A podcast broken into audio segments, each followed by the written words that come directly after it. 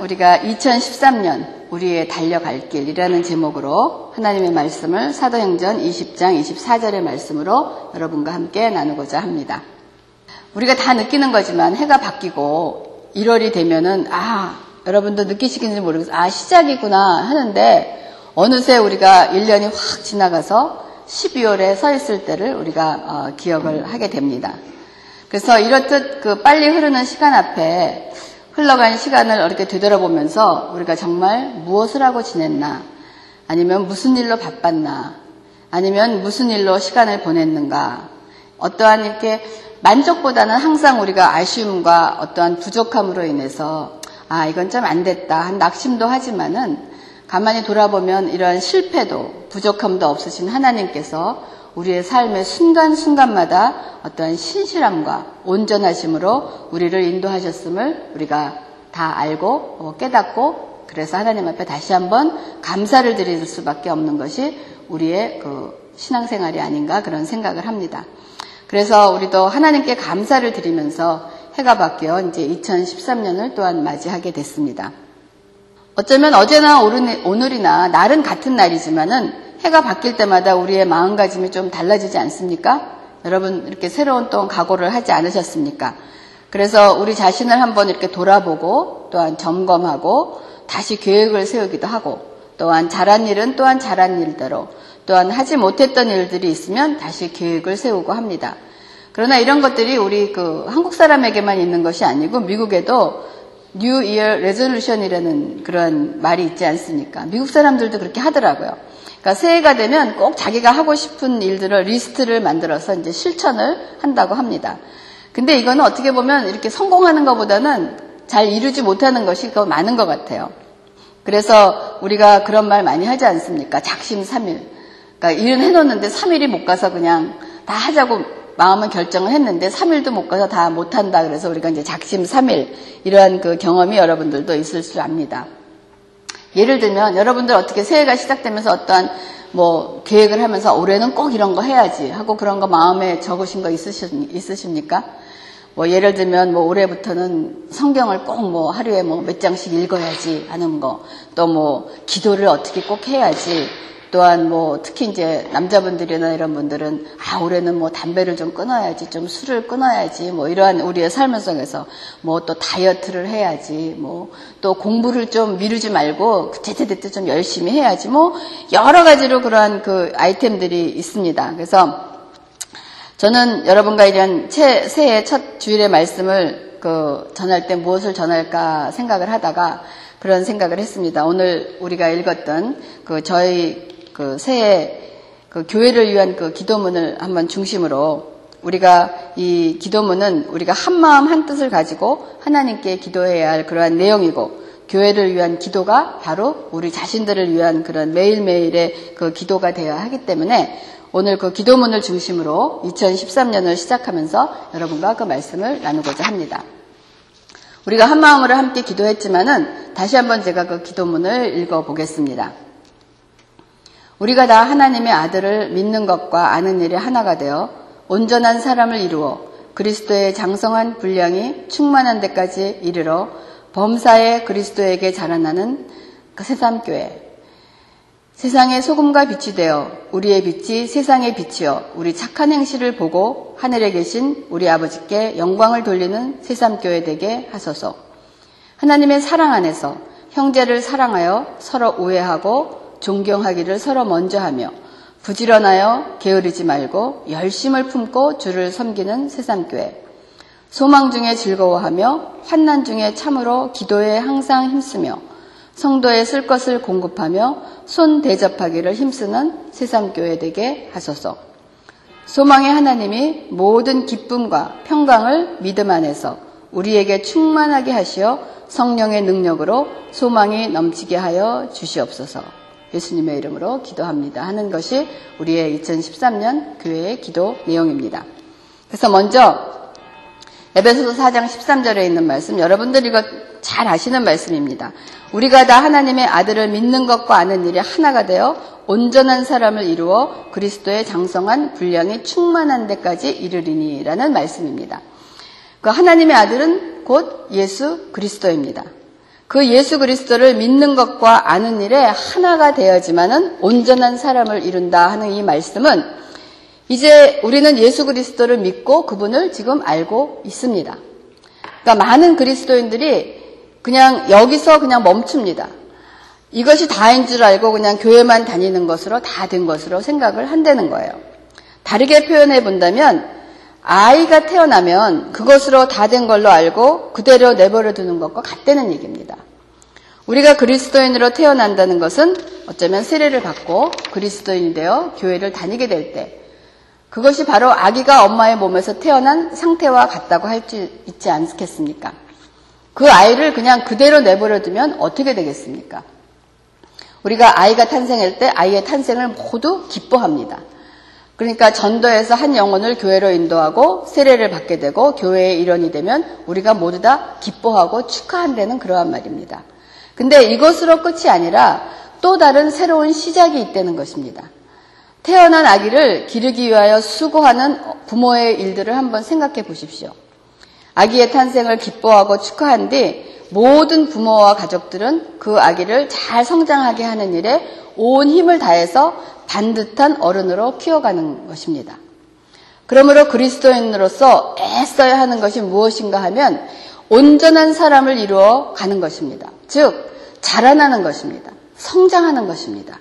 그리스도인으로 성장하기 위해서는 성경은 하나님의 아들을 믿는 것과 아는 일에 하나가 되어야 된다고 말을 하고 있습니다. 그렇다면 우리가 하나님을 믿고 그리스도의 자녀가 되었는데 이제 우리들이 어떻게 더 예수 그리스도를 믿는 일을 더 할 수가 있겠습니까? 어떻게 그 믿음이 자라날 수가 있겠습니까? 그래서 그 믿음이 자라나기 위해서는 로마서 10장 17절에 믿음은 들음에서 나며 들음은 그리스도의 말씀으로 말미암는다고 말씀을 하고 있습니다. 곧 듣는다는 것이 곧 믿음이 된다는 것입니다. 여러분 그 이 믿음의 그 시스템을 생각해 본다면 그렇지 않습니까? 그러니까 예를 들어서 여러분이 익숙할지 모르지만 얼마 전에 한국에서 대선이 치러지지 않았습니까? 큰 선거가 되면 그러한 그 네거티브한 선전을 많이 한다고 합니다. 그 네거티브한 그것이 그 네거티브한 것이 굉장히 효과가 있대요. 그 사람들의 말을 빌리면 그래서 왜 효과가 있냐 그랬더니 그 사실이 확증되지 않았어도 그 네거티브한 것을 들으면 한 번 듣고 두 번 듣고 그러면 아, 그 사람이 정말 그랬나 보다 하면서 자꾸 들으면 그것이 정말 사실인 것처럼 그 믿어지는 것이 어떻게 보면 이 믿음의 시스템을 얘기를 해주고 있는 것입니다. 그래서 듣는다는 것이 믿음이라는 통로로 연결된다는 것이 굉장히 중요한 것입니다. 그래서 듣되 무엇을 듣느냐가 하는 것이 관건입니다.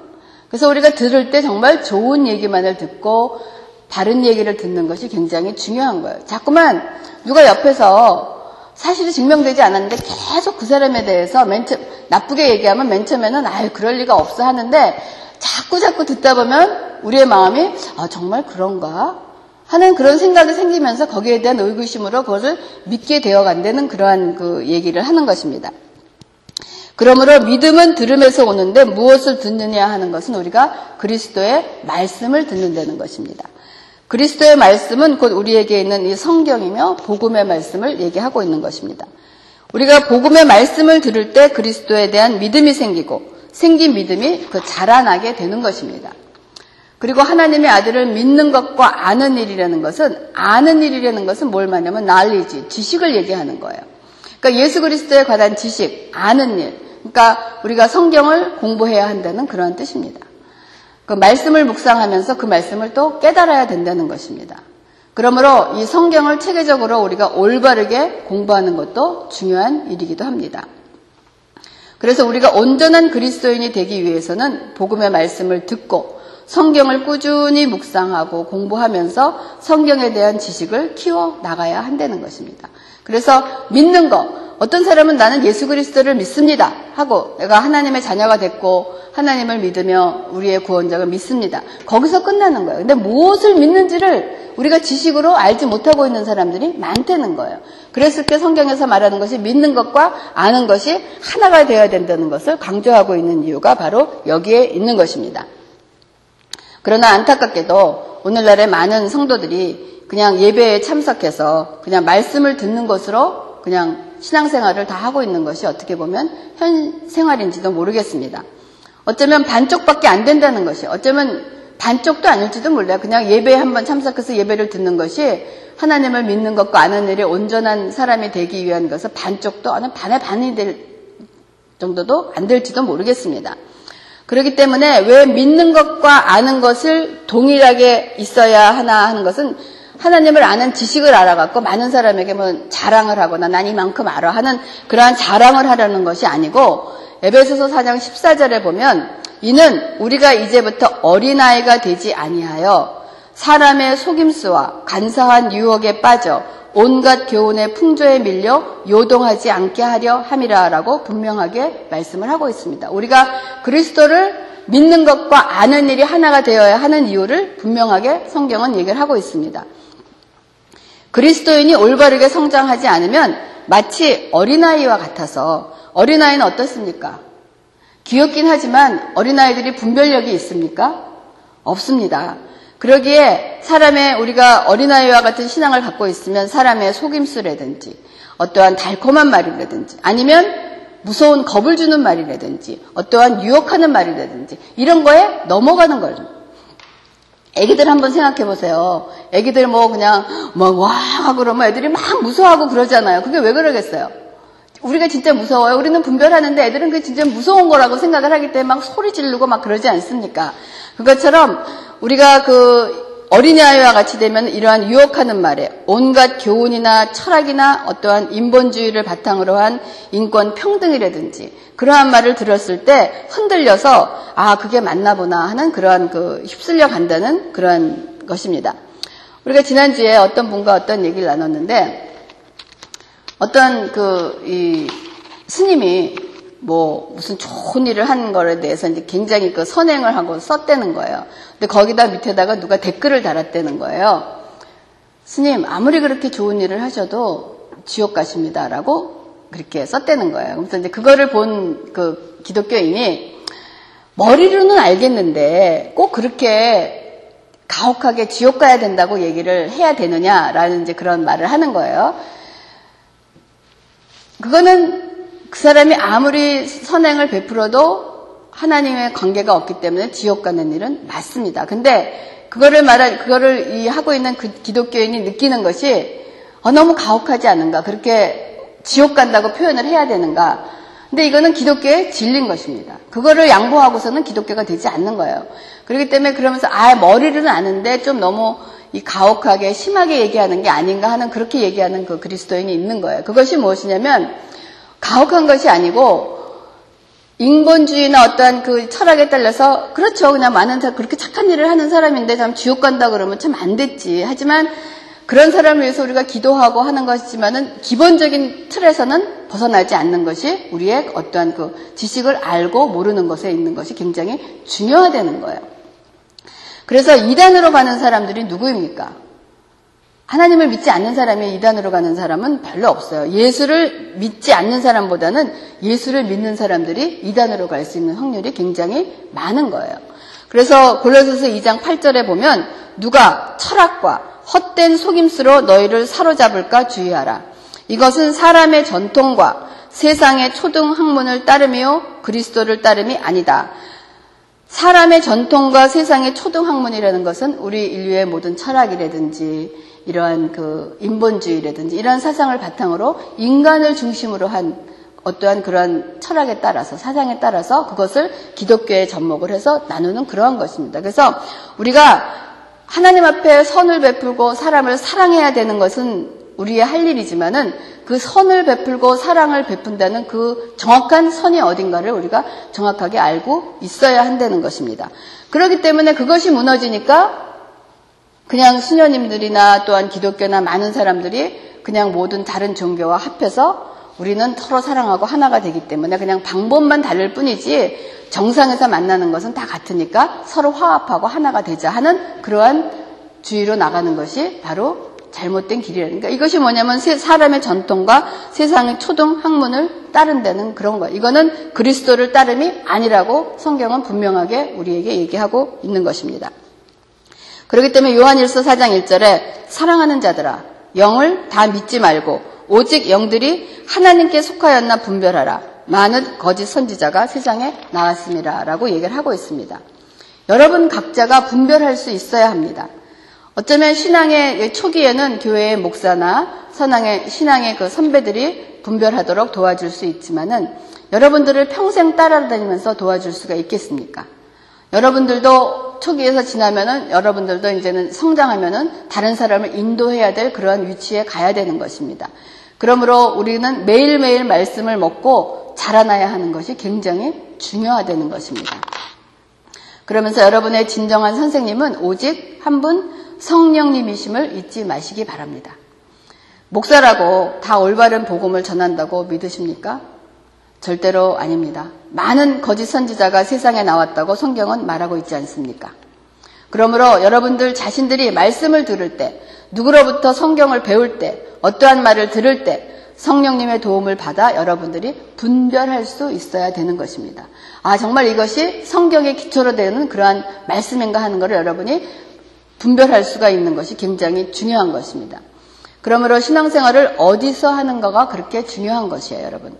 예수를 믿는 순간 갑자기 어른이 될 수는 없는 것입니다. 젖먹이로부터 시작하는 것이에요. 그러므로 누구로부터 젖을 먹느냐 이것이 여러분들이 어느 교회를 다니고 어떤 목사를 만나서 신앙생활을 하느냐 하는 것이 그래서 중요하다는 것입니다. 여러분의 인생의 선택 가운데서 여러분의 배우자를 선택하고 여러분의 직업을 선택하고 이것도 중요하지만은 여러분이 정말 어느 곳에서 여러분의 신앙생활을 하는 것을 선택하는 것도 굉장히 더 중요한 일이라고 생각을 합니다. 그래서 여러분들이 하나님의 말씀을 먹으며 분별하고 자라나서 여러분들이 그 말씀을 분별할 수 있는 것이 정말 가장 중요하기 때문에 이것이 또한 2013년 우리가 첫 번째로 우리 모두가 위해서 기도해야 될 내용인 줄 압니다. 그리고 두 번째, 세상의 소금과 빛이 되어 우리의 빛이 세상의 빛이요. 우리의 착한 행실을 보고 하늘에 계신 우리 아버지께 영광을 돌리는 새삼교회 되게 하소서 이렇게 되어 있습니다. 우리가 이렇게 하나님의 아들을 믿는 것과 아는 일에 하나가 되어 이루는 이런 성도들은 소금과 빛이 되어야 한다는 것입니다. 그래서 우선 그 소금은 그리스도의 그 신분을 나타낸다면 우리 한글 성경에는 그냥 세상의 빛과 소금이다라고 되어 있지만은 그 소금은 the salt of the earth라고 되어 있어. 땅의 소금이라고 되어 있고 빛은 세상의 빛이라고 되어 있어요.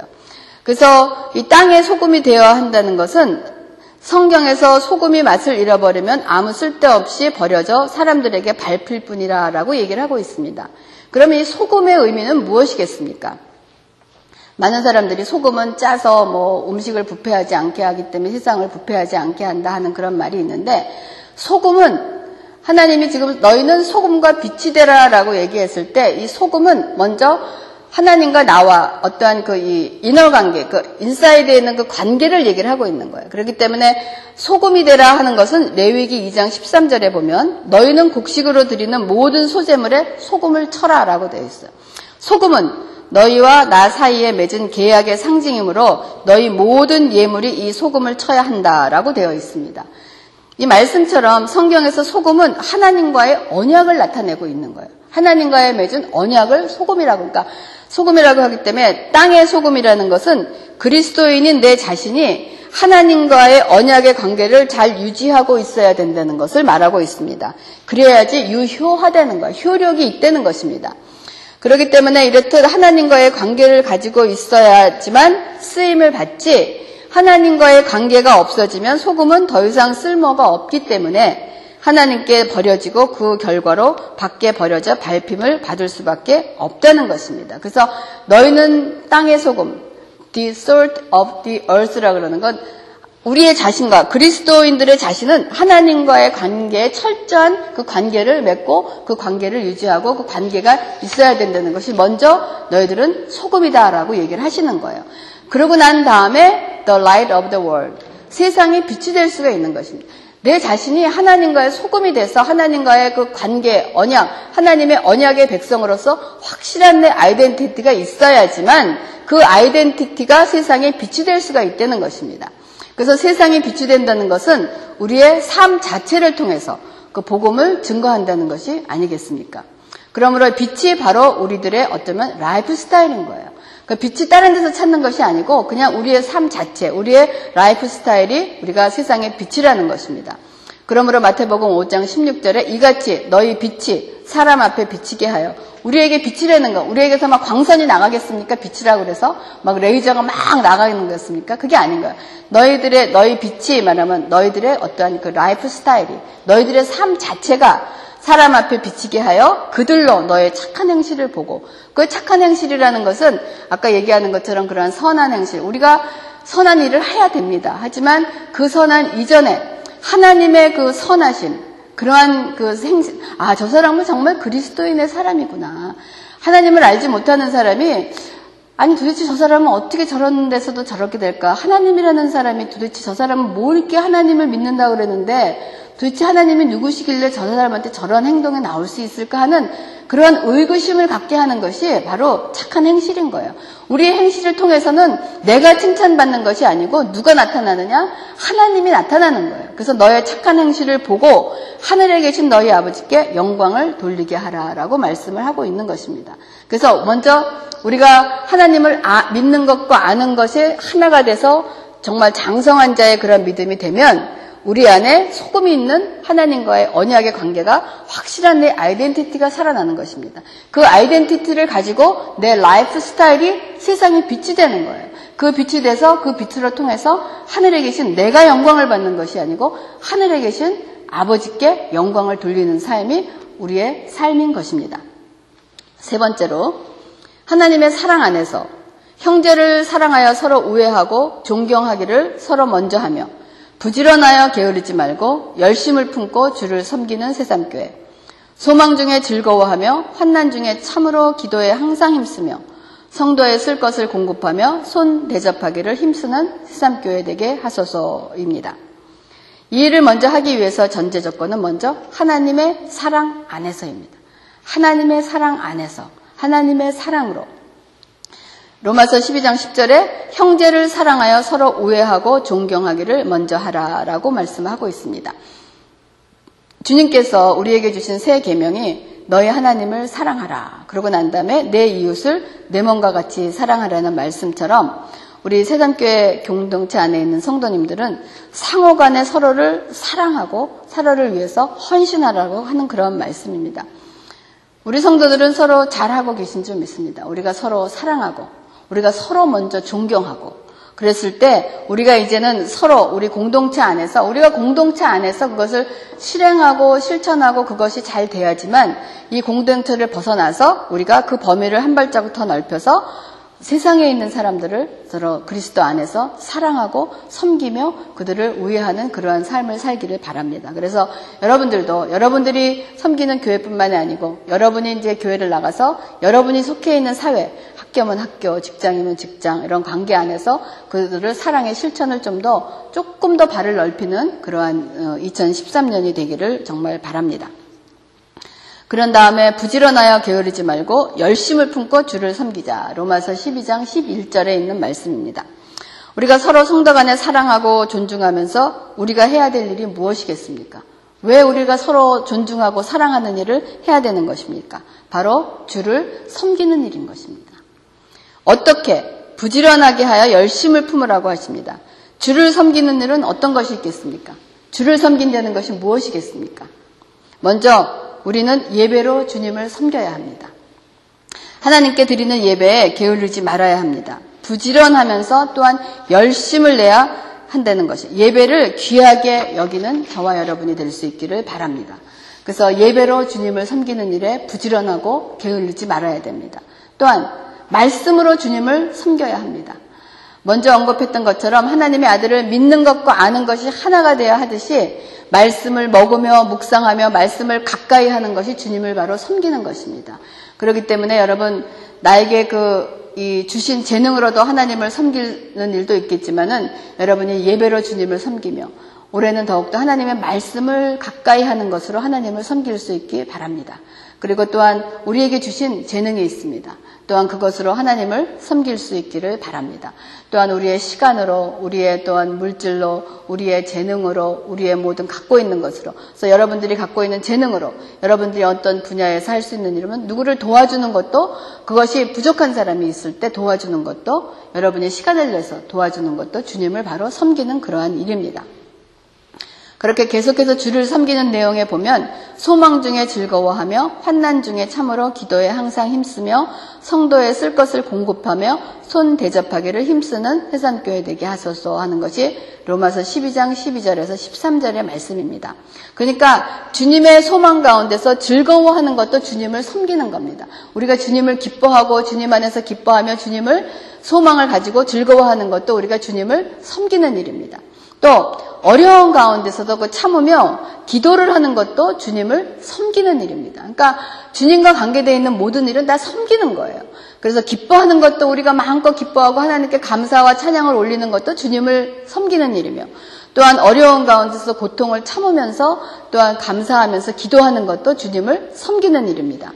그래서 우리가 서로 서로 주 안에서 성도 간에 필요한 것이 있으면 서로 쓸 것을 공급하는 것도 주님을 섬기는 일입니다. 그래서 저도 저희 교회가 여러분의 그러한 필요를 채워줄 수 있는 그러한 그 교회가 되기를 기도하며 원합니다. 또한 더 나아가서 우리 형제뿐 아니라 교회 밖에서 필요하는 사람들에게도 대접하며 도울 수 있는 저와 여러분이 되기를 그 바라는 것입니다. 그래서 우리가 작은 일에 충성하면서 주위를 돌아보시고 이런 다른 형제들을 섬긴다는 것은 내가 여유가 있어서 하는 것이 아니라 나의 것을 나누는 것입니다. 내가 그냥 좀 이렇게 좀 나아지면 내가 좀 더 어떠한 위치에 올라가면 내가 좀 더 형편이 나아지면 내가 좀 더 시간이 있으면 하고 형제를 돕는 것이 아니고 그 당시에 필요한 것이 있으면 내 것을 나누는 것이지 어떠한 내가 좀 나아져서 편해져서 하는 것으로 우리가 나눠줄 수가 있는 것이 아니라는 거예요. 그래서 어떠한 나눔과 섬긴다는 것은 나의 나의 내가 많이 갖고 있, 많이 갖고 있다 적게 있다 관계없이 지금 내가 갖고 있는 것에서 나누는 것이 주님을 섬기고 형제를 섬기는 것입니다. 그래서 우리 교회가 어, 우리 미국 교회가 같이 앉지만은 그런 그 쉘터나 이런 것을 하는 거 보면은 어려운 것을 보면은 우리가 교회가 뭐 재정이 풍부하거나 뭐가 있는 것도 아니지 않습니까? 그럼에도 불구하고 우리가 갖고 있는 것에서 할 수 있는 것을 나누는 나누고 있는 것이 교회가 하는 일입니다. 그래서 여러분들도 같이 동참하시면서 그들에게 필요한 정말 뭐 비닐백이 필요하면 비닐백이라도 있으면 하나 갖고 오는 것이 주님을 섬기는 일이며 형제를 그러한 섬기는 일입니다. 그래서 형제를 섬기고 주님을 섬기는 일이 어떤 큰 데서 있는 것이 아니에요. 나의 작은 주위를 돌아보면서 작은 일에서부터 시작하는 것이 우리가 섬기는 것이며 형제를 사랑하는 것인 줄 믿습니다. 그래서 마지막으로 소망의 하나님이 모든 기쁨과 평강을 믿음 안에서 우리에게 충만하게 하시어 성령의 능력으로 소망이 넘치게 하여 주시옵소서라고 로마서 15장 13절의 말씀입니다. 오늘 본문에도 사도 바울은 예루살렘으로 가면 어떠한 일이 앞으로 일어날지 모르지만은 바울은 나의 달려갈 길과 주 예수께 받은 사명, 곧 하나님의 은혜의 복음을 증거하는 일을 마치려 하면은 나의 생명을 조금 더 귀한 것으로 여기지 아니한다라고 바울은 기록하고 있습니다. 이 고백은 바울의 고백뿐만이 아니고 우리의 삶을 살아가는 우리 전체의 그런 고백이기도 합니다. 지금도 우리는 그 그리스도인의 삶을 달려가고 있지 않습니까? 오늘을 달리고 있습니다. 또 내일을 달릴 것입니다. 또한 이번 한 주간을 달릴 것이고 2013년 1월을 달릴 것이고 2월을 달릴 것이고 끊임없이 2013년 14년 우리의 생에 닿는 날까지 그리스도인의 삶으로서 달려가는 삶을 살 것입니다. 그렇지만 우리 앞에 어떠한 일들이 일어날지는 알지 못하는 것입니다. 좋은 일도 있을 것이고 기쁜 일도 있을 것이고 또한 어렵고 고난의 일들도 우리 앞에 있을 것입니다. 그러므로 우리가 이 길을 달려가기 위해서는 필요한 것이 좀 두렵지 않습니까? 우리 앞에 어떠한 일이 일어난다는 걸 안 되면 그래서 사람들이 왜 미래를 알고 싶어 하고 왜 점을 치기도 하고 뭐 미래에 대한 관심이 많냐면 불안하기 때문이 아니겠습니까? 우리가 미래에 무슨 일이 일어날 걸 알게 된다면 좀 안심이 안심이 될까요? 뭐 그렇기 때문에 어쨌든 미래에 대한 그러한 것이 많이 있는데 우리는 미래에 어떠한 일이 우리 앞에 달려날지 모른다는 것이에요. 그렇기 때문에 앞으로 어떠한 미래에 일어날지 모르는 것이 우리에게 주는 것이 뭐냐면 두려움입니다. 그러한 두려움과 걱정과 근심 이러한 것을 이겨나갈 수 있는 우리에게 가장 필요한 것은 앞에 무슨 일이 일어나는 것을 아는 것이 중요한 것이 아니고 오늘 주신 말씀처럼 소망의 하나님이 모든 기쁨과 평강을 믿음 안에서 우리에게 충만하게 하시어 성령의 능력으로 소망이 넘치게 하도록 하는 것이 기도해야 되는 것입니다. 우리가 어떠한 일이 우리에 일어나는 것을 알아서 그 일을 대처하는 것이 아니고 우리에게는 어떠한 일이 일어날지 알지 못한다. 하지만 내가 주님을 믿으면서 소망의 하나님, 우리에게 소망해 주시는 그 소망이 되시는 하나님이 모든 기쁨과 평강을 믿음 안에서 우리에게 기쁨과 평강을 믿음 안에서 우리에게 충만하게 하셔서 성령의 능력으로 그 일을 소망이 넘치게 할 수 있는 그 어떠한 일이 일어날지 모르지만 감사함으로 또한 고난 가운데서 기뻐함으로 할 수 있는 성령 의 능력의 소망이 넘치게 하실 때 우리가 그 길을 달려가는 길을 달려갈 수가 있다는 것입니다. 그래서 마지막으로 우리 안에 삶 앞에 놓여 있는 그 사실은 이런 파도가 아니겠습니까? 우리의 삶이 타는 그러한 파도를 타기 위해서는 하나님을 믿는 믿음 안에서 기쁨과 평강이 충만하게 해서 성령의 능력으로 어떠한 상황을 만나도 소망이 넘칠 때 상황을 딛고 나아갈 수 있을 줄 믿습니다. 그래서 우리가 이 기도가 주일 예배 순서에 들어있는 그런 과정이 아니라 우리의 일상의 기도가 되고 저와 여러분의 공통적인 기도가 돼서 이 말씀으로 우리가 성장하는 저와 여러분이 되기를 주님의 이름으로 기원합니다. 기도하겠습니다.